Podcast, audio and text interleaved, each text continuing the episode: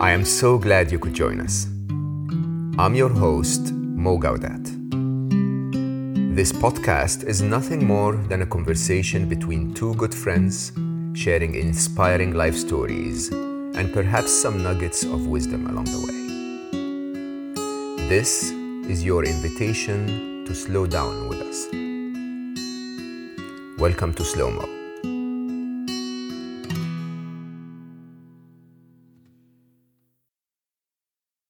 Welcome back.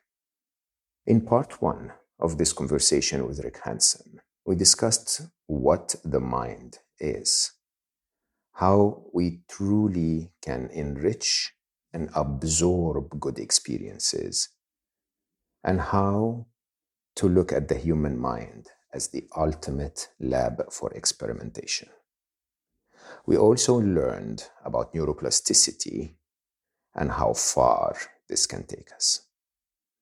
Dr. Rick Hanson is a psychologist, a senior fellow at the UC Berkeley uh, Greater Good Science Center. He began meditating in 1974 and never turned back. He followed a spiritual path since and combined that with his scientific background to become the founder of the Wellspring Institute for Neuroscience and Contemplative Wisdom. Rick is a New York Times bestselling author. His books include Neurodharma, Resilient, Hardwiring Happiness, The Buddha's Brain, Just One Thing, and Mother Nature. He's been published in 29 languages and sold close to a million copies in English alone. His free weekly newsletter has 180,000 subscribers to whom he distributes wisdom for free. And his programs online have scholarships available for those with financial needs. Rick is an expert on positive neuroplasticity, but in my view, he truly is an expert on positive change for our world. Okay, can, I'm going to attempt to do a, an, a, a tough exper- experiment here because, uh-huh. so I, I, again, I mean, I think you and I are talking and referring to certain things, amygdala and cortisol and so on and so forth. Maybe it would be not a bad idea if we do a quick neuroscience one, 101. Oh, good. So let me throw a few words at you and you explain to us what they do. Amygdala, the alarm bell of the brain. What is the amygdala? Oh, this is this is so great, Mo. This is definitely one of my. I've done a million interviews, and this is definitely tied for first place. Oh so, man, uh, there you go. Who's the? Oh yeah, it's the so truth. shoot them. So now can I you take them. it in? okay, great. So really, it's it's so cool. So inside the three pounds of tofu-like tissue in the coconut are about 85 billion neurons amidst another 100 billion or so support cells. Estimates of these quantities have been refining lately. A typical neuron makes several thousand connections with other neurons, giving us our own internal World Wide Web in the inner world with several hundred trillion microprocessors, each one of those connections being like a little microprocessor. And to quote Charles Sherrington, an early neuroscientist in the previous century, it's like an enchanted loom. The brain is continually weaving the tapestry of consciousness, sparkling away. It's quite extraordinary. You know, without interrupting you, when someone yeah. like me who has really been instrumental in building the internet and a lot of the technologies we use today, yeah. we're not even close. The entire internet put, put together is not even close to the number of connections you can have inside one human brain right? Yeah. It's just incredible that machine that is that we take so much for granted. It really is extraordinary. And to me, that scientific investigation, I think of it a little bit, we're almost like in a third or fourth or fifth wave of neuroscientific investigation.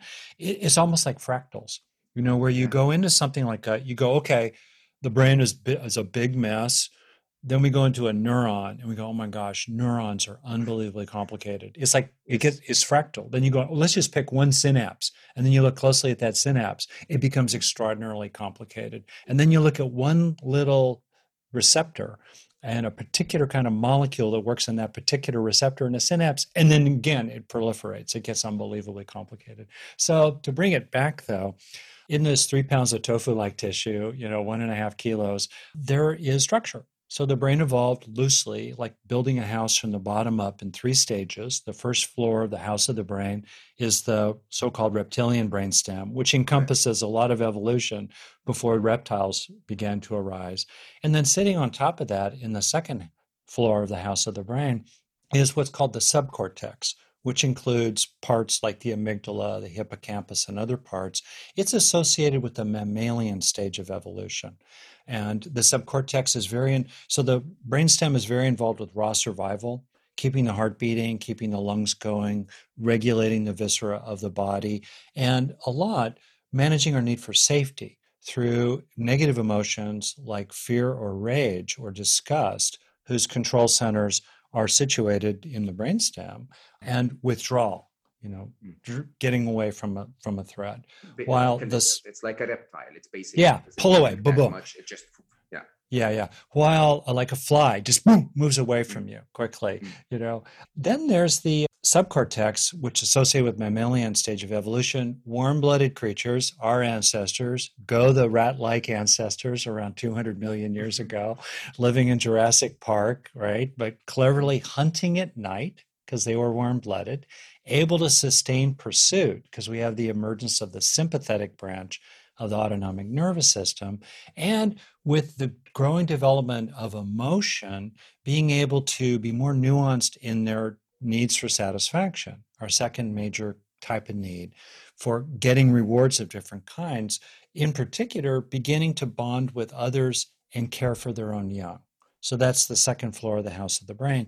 And then sitting on top of all that is the third floor of the house of the brain, which is the primary focus of brain evolution the last several million years, the primate and especially human neocortex.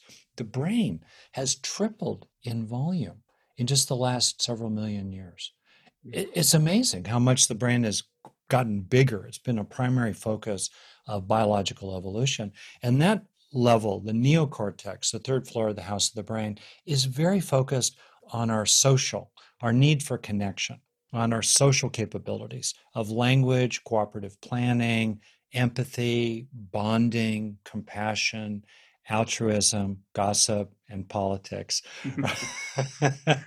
so that's that's a kind of a basic structure. It's it's a model, the triune brain, so called, which is a little simplifying. The whole brain so, so works rep- together. Reptilian, mammalian, and the third is called primate, human. Yeah. The, the way I think of it is that inside us all, we are we are walking museums. Mm-hmm. We are walking museums, and the more you go down in the house of the brain, you go back in time.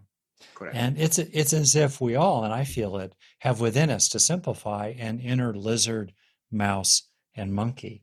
And I think that relates to how we manage our needs and manage our needs for safety, satisfaction, and connection, and why it's repeatedly important as we move through the day to pet the lizard, calm the anxieties, soothe ourselves, find calm strength to deal with real threats. You know, no ostriches with their heads in the sand, pet the lizard. It's also important as we move through the day to feed the mouse, to repeatedly internalize experiences of goals accomplished, emails done, problems solved, pleasures enjoyed, take it in, feed the mouse, and of course, hug the monkey because yeah. we are incredibly social beings. So that's mm. kind of structural. I mean, I, if you want, the amygdala is in the subcortex. Technically, there are two of them. It is continually registering experiences and information in terms of personal relevance. The amygdala in most people is biased negatively. It appears there's some people who have, as the authors of a study put it, a joyful amygdala. They, exactly. Let's be crystal clear. Amygdalae, because there are two of them, do not themselves experience joy. But for many people, they will react more to negative stimuli contrasted to neutral than they will react to positive. That's the negativity bias. There are some people whose amygdala are relatively ambivalent. They will react equally intensively to negative oh, or to positive lucky, stimuli. Lucky, lucky. And there's some people, and I mm-hmm. think I'm becoming one of them, and you may too, who have an amygdala that will track red lights, will track angry frowns, will track threats like global climate change and other tracks that are more local, let's say, but will react even more strongly to opportunity. So these are people who are promotion focused, they're opportunity oriented, they're approach oriented. They see challenges, they see problems, they see threats, but especially they see opportunities. And that also characterizes typically the upper reaches of leadership. Uh, in an organization to become opportunity focused, as you know. And so, one thing that becomes plausible if there are these individual differences, just to talk about amygdala reactivity, that partly are temperamental and dispositional. I won't say which is which, but one of our two kids is more opportunity oriented, and one of our kids is more threat oriented. Yeah. Prevent the bad. So you start with disposition, and then you have life experiences, which can shape people over time. And I think there's some evidence that we can actually gradually train our amygdala to recognize threats, but to be less intensely reactive to them and increasingly focused on positive opportunities that we can approach and develop.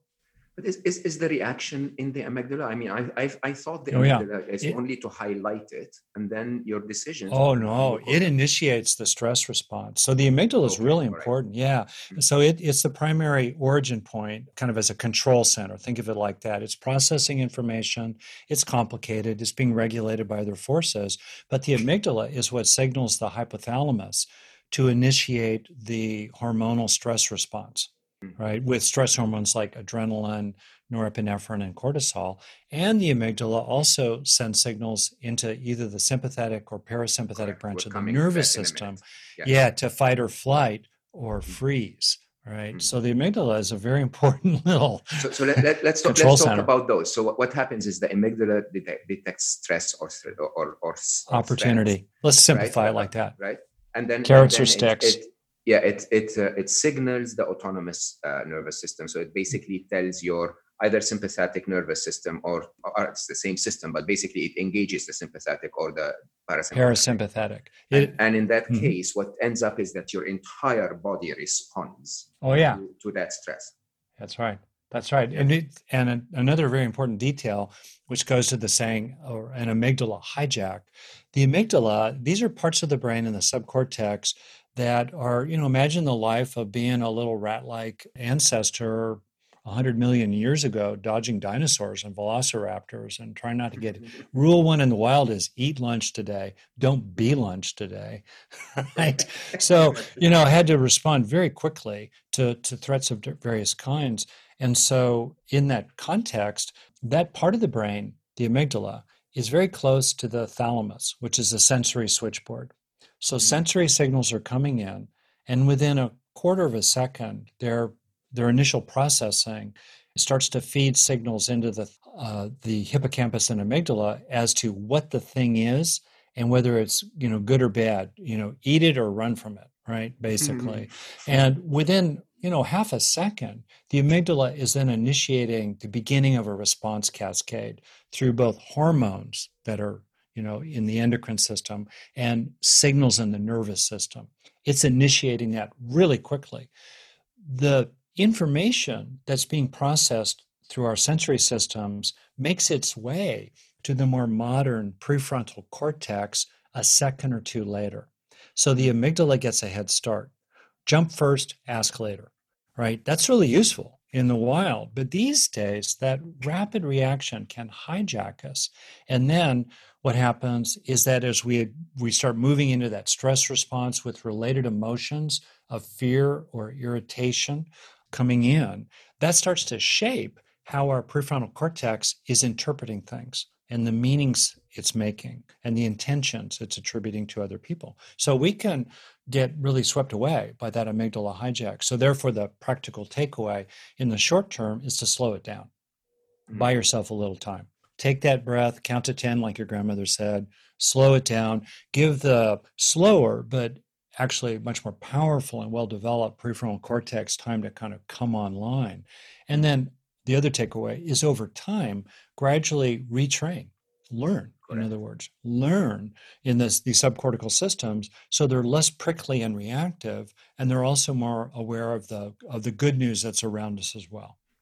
So how, how do we develop our prefrontal cortex? So the prefrontal cortex, uh-huh. in my view, is is really what I think the most powerful device we have in terms of mindfulness, in terms of um, mm-hmm. peacefulness, if you want. Yeah. Right, attention, uh, deliberate attention happens there. How do we train that?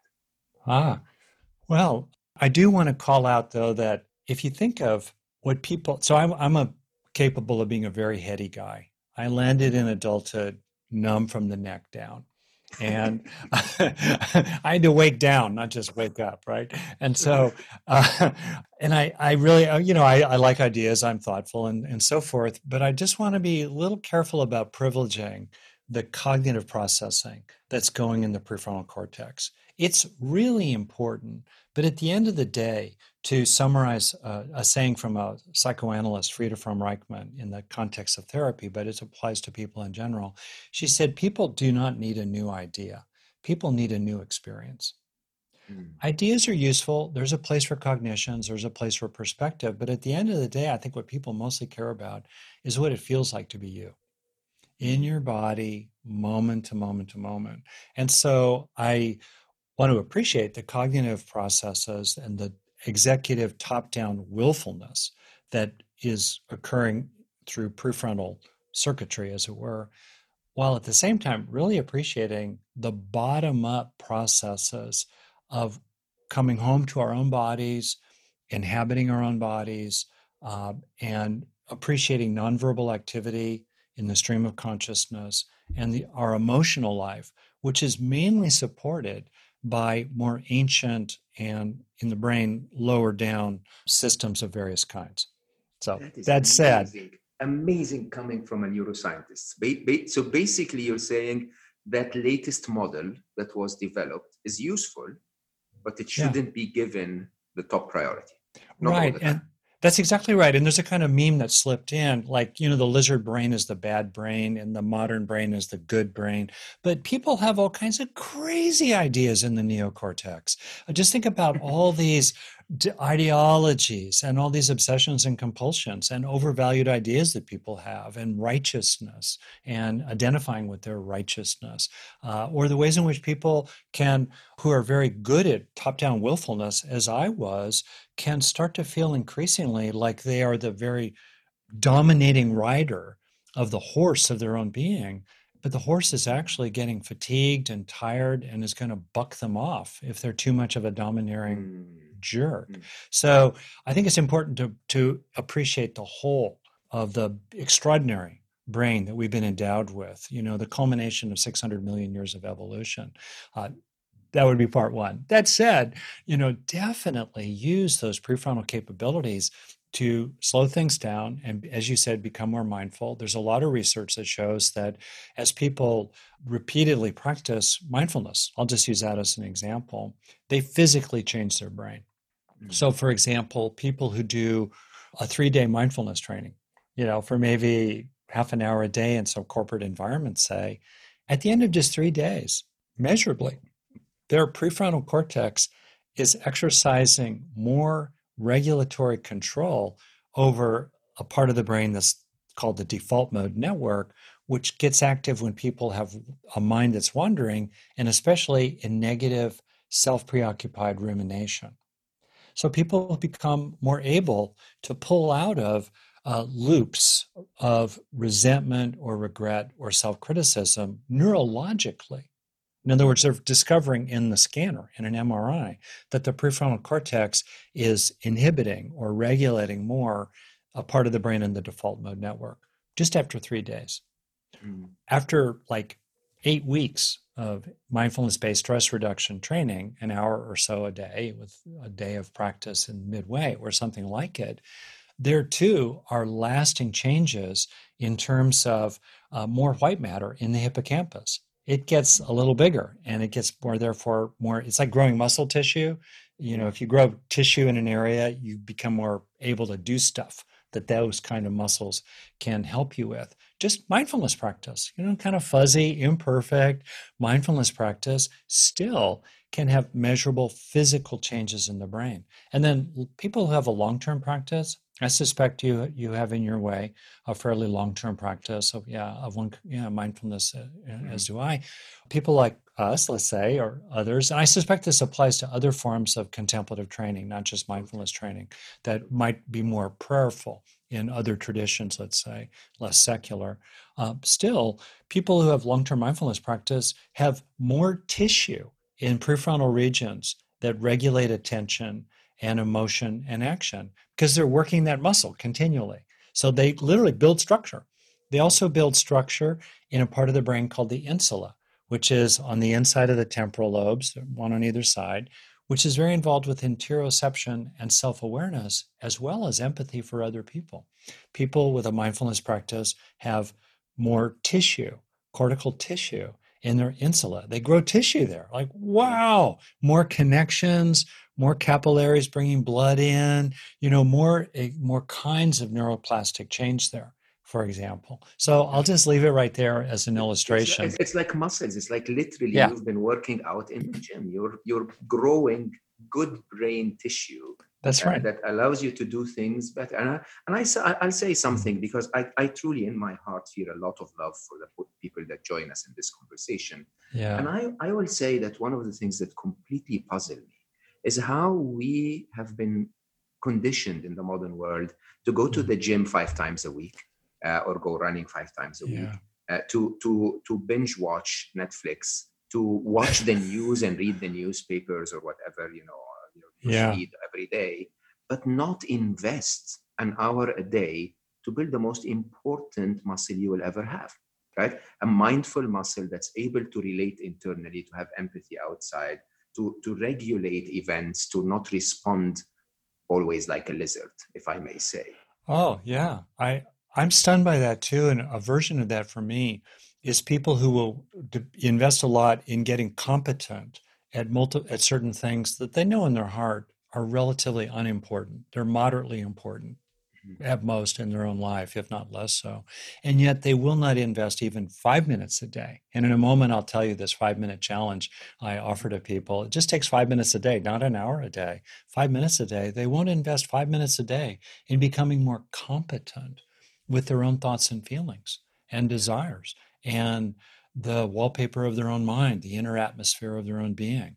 And, and I, I think to highlight it, when I talk with people about this, I stress the themes of competence and autonomy, mm. which are universal values and speak to a lot of people, I think, who might tend to be initially dismissive of this material.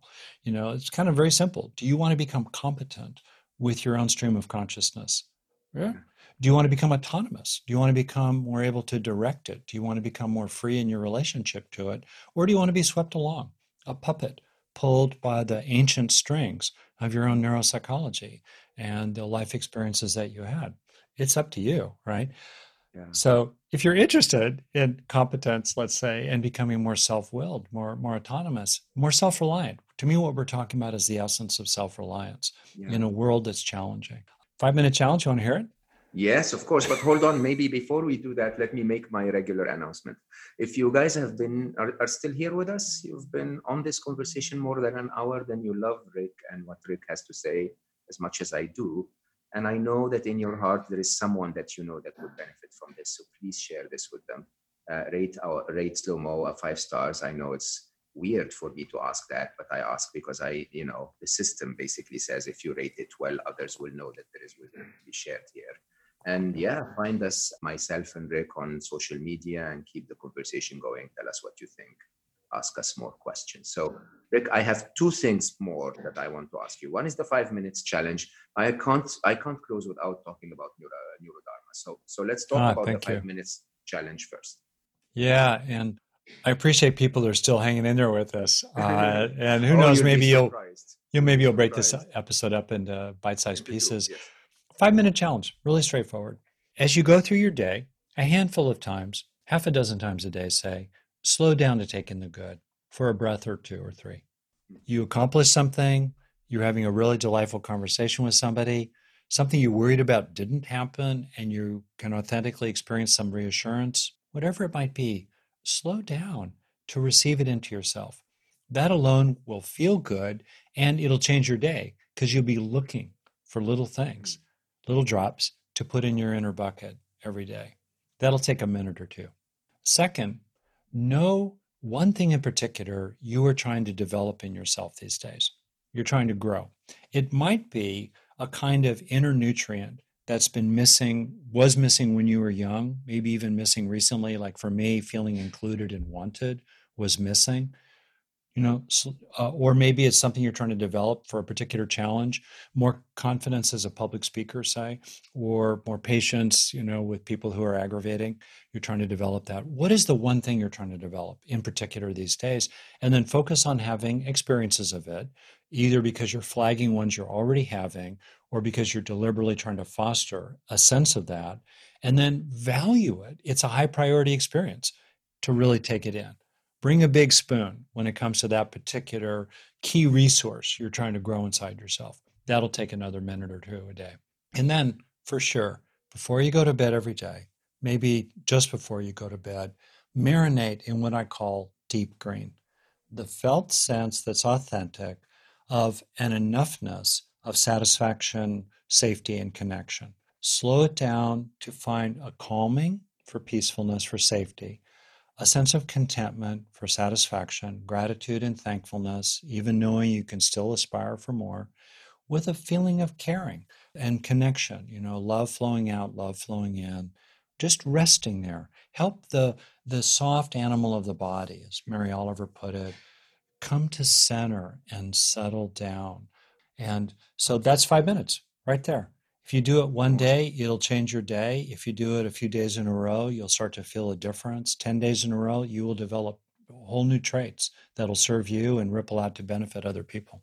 The most valuable five minutes of the day. Seriously. Yeah. Um, I, I, I, I definitely challenge everyone. So I'm, uh, I'm going to do more than five. I apologize, but uh, I, I. You are a big performer. I find incredible joy yeah. in the, the like you yeah, like you you always say the little by little the drop yeah. by drop huh? but after yeah. a while you look back at life and you go like wow how did i get here? Hmm? it's just five mm. minutes at a time. That's life right? It's five minutes a day day after day and then you get to a very different place than where you are. Let's talk about neurodharma. I love the name. Ah, i love the name. I you know it's like why did i not think of that? I should have taken that but, but I also love the description. I love how you talk about the idea of, you know, when you're, you're hiking up a mountain and there mm. is this other hiker that is so good and he's yeah. ahead of you. And then he looks back at you and says, come on, you can do this. Come join oh. us. Right. I love that image. I love that image. And I, and I think mm. the essence of your work here is to say, look, some of us have benefited from being a little maybe a little bit of a head start okay? Mm-hmm. but we all can get to that place where we yeah. be the best we can be. Yeah. And i tend to not use this kind of terminology because it uh, in certain circles but it is how i think of it. How might we reverse engineer the upper reaches of human potential? How might we reverse engineer in a word awakening or enlightenment even? That's and, a big one rick. That's a big one Oh yeah, but isn't that one of the coolest questions? It really is. I, you know, the, the, the, scary bit is that you actually have a model that we're going to discuss in a minute, but reverse engineer awakeness. That's yeah, awakening. And think of awakening as process and destination. So it's both the path and the fruit. And as they say in Tibet, we can take the fruit as the path. We can take the experiences and the qualities we have as we develop as our path of practice. And by experiencing them, we reinforce them. There's a classic saying, your mind takes its shape from what it repeatedly rests upon. So if we repeatedly rest our mind upon the qualities that we see in people who are very far along the path, we gradually hardwire them into our own brain. And so in my book, um, I say that there are, to me, clearly seven qualities that you see really developed in people who are very far along. And you can also see these seven qualities developed in any path of personal development or healing. And with modern neuroscience, we can gradually and plausibly uh, exploit what we are now learning about what's actually happening in the body, in our biology, our hardware, as people are experiencing and developing these seven qualities. So I'll just name them right now, and, and some of them might wanna, seem a little. I want to jump into a few of them. So, so Okay. name them, and then I want us to to stop on number three, four, and five, if you don't mind. All right, you're going Okay. hardcore. So let- Great let- stuff. I, I, so I, I love steady your mind. Steady your Yeah. mind. We've spent most of the conversation today to That's true. right? Yeah. We, I love warm your heart. Yes. Which I wish we would have a full podcast on because I have Yeah. to say, honestly, it is one quality that is becoming more and more sadly lacking in humanity. Okay. Yeah. But Yes. but but let's dedicate another conversation for this. I want Yeah. I want to discuss rest in fullness. What does that mean? Okay, great. So, as an overview, I'll name these seven qualities, and people listening can can kind of register where they're at with each one of them. And I want to be really clear. I don't regard myself as someone who's at the pinnacle. I, I look at people like Matthieu Ricard, for example, as much farther along the path than I am, but I'm really interested in what he's got. You know, Exactly, exactly. Let's- You know, like Einstein's brain was uh, Yeah, dissected yeah. after after his death. We want Yeah. Matthieu's brain now. This That's right. That's right. So we, we observe people, and just like anything in any domain, you observe people who are a little more skillful, or a little farther along, or a lot more skillful, and you think, okay, how can I start to live into plausibly, authentically, some of what they're doing themselves that's Mhm. fostering causes and conditions that are fostering their state of being, right? So, seven qualities steadiness, steadiness of mind, lovingness, warming your heart. So you can think of each of these as both the fruit and the path, as a quality and a practice. So mm-hmm. steadying your mind, steadiness of mind, warming your heart for lovingness, resting in fullness, by which I mean, and I'll come back to it, emotional balance, resilient well being, a sense of contentment and peace and love that's unconditionally present inside yourself, even as you deal with the challenges of life. So there's little actual basis for the craving that leads to so much suffering and harm. And I'm using the word craving very broadly and loosely. And then the fourth is being whole, feeling undivided, and having a sense of being your mind process as a whole and recognizing things as a whole rather than getting caught up in one part struggling with another part. Fifth practice, receiving nowness, really resting in the present. What actually is happening in the brain when people are being here now or enjoying the power of now, as Eckhart Tolle would say? Like being in the emergent, receiving the emergent edge of now. And then sixth, opening into allness, a sense of oneness with things. You know that you're you. I, I know that there's Mo over there and there's the Rick process over here, but you start to experience yourself more rather than being separated and isolated and beleaguered, buoyed by life, interdependently connected with everything and lived by everything. And then, seventh, moving into the ultimate practice, what I call finding timelessness, a sense of what the Buddha somewhat mysteriously referred to as unconditioned. What is meaningfully distinct from ordinary conditioned experiences, and even perhaps transcendentally distinct from the conditioned unfolding Big Bang universe. Finding, and therefore, because it's not subject to arising and passing away by being conditioned, it is therefore, in some sense, timeless. Right? So, those are the seven qualities steadiness, lovingness, fullness, wholeness, nowness, allness, and timelessness. And I allowed myself in this, my sixth book, a more poetic and lyrical voice, while also at the same time bringing in a lot of really cool, cutting edge, hardcore neuroscience. Yeah, so what, what you're doing in that book is you're you're basically taking some of those who you believe have gone up that mountain. Yeah, and and operationalizing their state of being. Like if you think of people who just they're completely in the present, and you hang out with them, they are utterly in the present. A guy like me, a neuropsychologist, kind of like I'm looking at what's going on in the hardware. How do they do that? you know, or you see people who they just have an unshakable calm on the core of their being and they feel what they feel. You see that in the Dalai Lama, for example. They feel what they feel, Exactly. but there's uh, there's a imperturbability in the core of their being. And and you can pick people in your life who are not famous even, like some kindergarten teacher who when she dies 300 people come to her memorial service because she was kind of a living saint and she was extraordinary. How do they do that? So that's what i explore in the book to the extent plausible. What's actually going on in the hardware that we can then use with you know understanding to help ourselves have certain key experiences, which then we can maximize the growing and learning from. What, what is timelessness again? What did you say the Buddha but, that? Right. So to frame it, experiences are an unreliable basis for the highest happiness because mm-hmm. they're always changing. Mm-hmm. We can't hold on to them, and we create suffering when we try to hold on to them and essentialize them, reify them, and possess them. My precious. We get in trouble that way, right?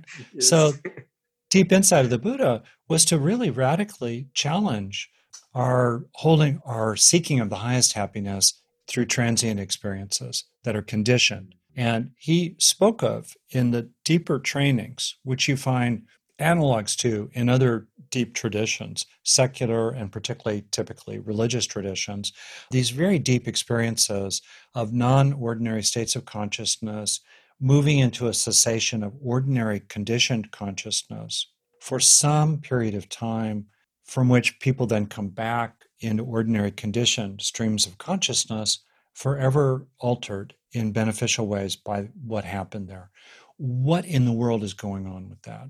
So, in the chapter on timelessness, I really tried to plausibly explore what could be happening in the brain uh, in the run up to nirvana, in the movement toward cessation of ordinary consciousness. And one way to understand that is entirely inside the natural frame of the ordinary Big Bang universe. I'm okay with people who understand that way. I have teachers like Stephen Batchelor, Leigh Brasington, people who understand it in those terms. I think the Buddha understood it, and I understand it in terms that include a, cessa- a cessation of ordinary experience in natural in the natural universe, as well as an encounter with something that's transcendental, something that's meaningfully distinct. And I think Matthieu, for example, in the Tibetan tradition, would include that as part of what is ultimately unconditioned. How can we help ourselves within the natural Big Bang universe become, if it's a meaningful interest to a person, and if it's not, I'm okay with that. But if it is, how can we help ourselves become more porous to, more permeable to that which is meaningfully unconditioned and thus mm-hmm. timeless? Perhaps also with qualities of consciousness and maybe some kind of benevolence or love. I am selfishly asking those questions for me. I love, love, love your work. I love mm. our. Thank you very much. I really. love you dearly, Rick. I think you're an mm. amazing being. And I'm so grateful that you joined me. I'm so grateful that you shared so generously. Mm. And I apologize you. for interrupting your sabbatical, but hey, you know what? was well, well, worth it for me and a few thousand others. Mm. Well, one of the beautiful qualities in people, and I think it's one that we need more of in this life, is is a kind of generosity. And you're very generous. And one of the ways we're generous with others is a kind of blessing disposition, uh, a kind of seeing the good in the other and appreciating it. And, and that's so important. Even people who are on the other side of the political divide, you know, seeing the good in them amidst things we may disagree with. Yeah, and, and you're, and you're, that's one of your superpowers, Mo, obviously, uh, uh, is seeing the I mean, good. It's not, it's not, it's not that difficult when there is so much good. Hmm. So many, so many ways. Hmm. Thank you. Very, very grateful. I hope, I believe we are going to have to do this again after your sabbatical. I think so. I would love to do that. The thing I would really maybe just offer as kind of a final note uh, that you've underlined repeatedly is that wherever we are, in terms of the so called mountain of awakening, whether we're down on the dusty plains or in the foothills or even the, the mountains themselves, wherever we are, however bad our day is, whatever challenges we are facing, we can always take the next step. We can always turn to the good that is real and slow it down and take it into ourselves. We can always see what's just the next little bit of development or growth and help ourselves move into it. And as those minutes add up, obviously, and as those drops add up, you know, the years add up as well. And that's the opportunity for us all. Whatever that next step might be, take it today, and then the one after that tomorrow. Well, what can I say? I simply feel light and inspired by my conversation with someone I admire so much. I hope you enjoyed this conversation with Rick as much as I did. If you did, please do me a favor and spread the message. Rate this podcast a five stars on Apple Podcasts if you haven't already done so. And if you have, please forgive me for repeating it, but it's the only way we can get this message to reach as many people as we can. Share it on social media. Tag me if you like, and I'll spread it further. And please do tell your friends what you learn and what you find interesting. I'm mo underscore Gawdat on Instagram, mo.gawdat.official on Facebook, Mo Gawdat on LinkedIn, and M Gawdat on Twitter. And all of my work, hundreds and hundreds of videos, are available for you on youtube.com slash solve for happy. Remember to subscribe, follow, and do all of those amazing things that keep us connected. I can't thank you enough for the alibi that you gave me to start this effort and meet so many wonderful, wise, inspiring people. I know you have a million and a half things to do on daily basis, but once you look for it, there's always that little bit of time to slow down. I love you all for listening, and I'll see you next time.